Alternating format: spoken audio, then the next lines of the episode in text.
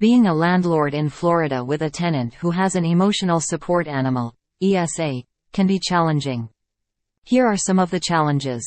The tenant may not provide documentation from a licensed mental health professional.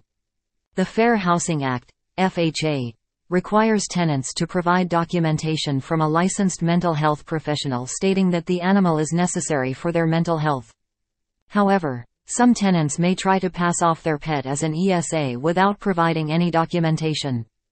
The animal may not be well behaved. ESAs are not required to be trained in the same way as service animals. This means that there is a chance that the animal may be disruptive or destructive. The animal may cause damage to the property.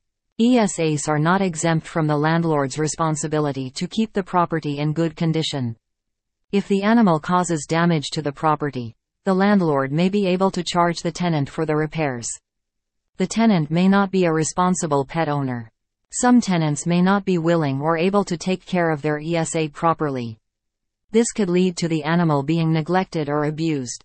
Despite these challenges, landlords need to be accommodating to tenants with ESAs. The FHA prohibits landlords from discriminating against tenants with disabilities, and this includes tenants with ESAs.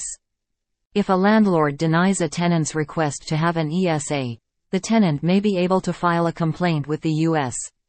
Department of Housing and Urban Development, HUD. Here are some tips for landlords who are dealing with tenants with ESAs. Be familiar with the FHA's requirements. The FHA website has a lot of information about the rights of tenants with disabilities, including ESAs. Ask for documentation from the tenant.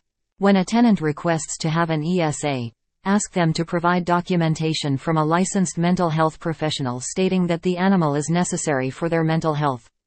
Set clear expectations. Once the tenant has provided documentation, explain to them your expectations for the animal.